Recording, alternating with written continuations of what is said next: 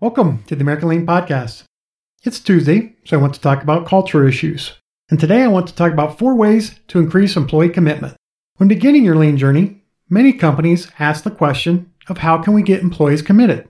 Another question that goes through their mind is often, why do I have to get people involved? Well, that answer is simple. Employees who are included are committed.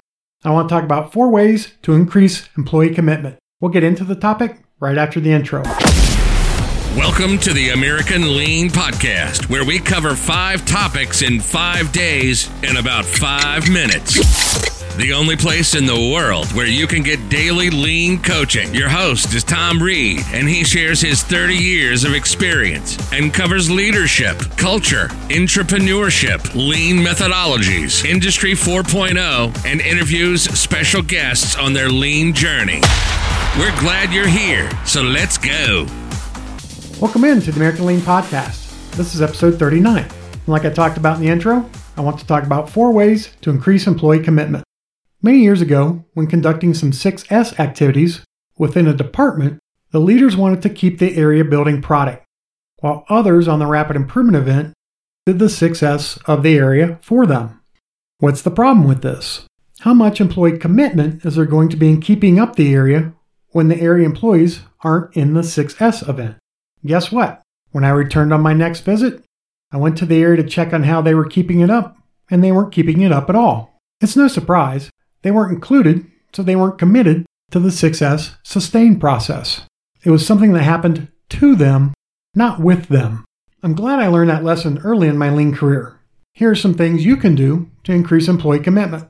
So, tip number one include a wide range of employees in your value stream mapping events. Value stream mapping should be the first activity when you begin your lean journey so you can identify waste opportunities. When creating your enterprise value stream map, ask employees to be part of the team that are actually doing the work, not just managers of the different departments. This exposes employees to lean concepts and they'll be positive ambassadors for the process with others in their department. They will also help you identify waste that has been irritating them for years and they'll be committed to helping you eliminate it. Tip number two Include future Rapid Improvement Event area participants on any current Rapid Improvement event that you're conducting. Now, this sounds like common sense, but you would be surprised to know how few companies do this. As we all know, one way to eliminate fear in an organization is to train and educate employees. By having someone from an area that a future Rapid Improvement event will be held in, and you have them on this current event, they will learn how the process works, see firsthand the benefits that can be gained, and they will be committed when the future event is held in their area. Tip number three inclusion increases transparency. Key piece of true lean transformation is increasing transparency in the organization. Visual displays, performance boards, daily huddles, these are all tools to include employees in making the company better. They are also designed to increase transparency. Employees don't have to worry about company performance if it is displayed for all to see. With increased information sharing and transparency comes commitment. Tip number four inclusion increases trust in the organization. By including employees in lean activities and events that are occurring in the organization, they are exposed to other employees in the organization besides their immediate supervisor. They get a sense of how different areas of the business operate, which increases trust. Companies may have employees that are four decades apart in age working within an organization. Each of these groups will have different perspectives.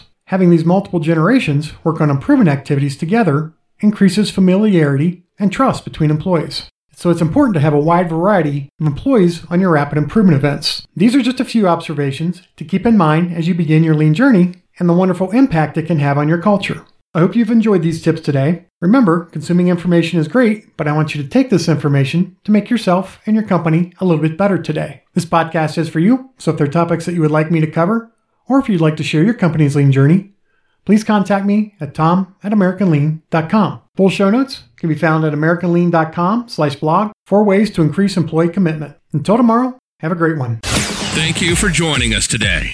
As always, we're honored to serve you, and we hope that you and your company are getting a little bit better every day. Please subscribe, rate, and review this podcast and share it with others in the lean and business community. If you'd like to turbocharge your lean efforts, please visit us at AmericanLean.com.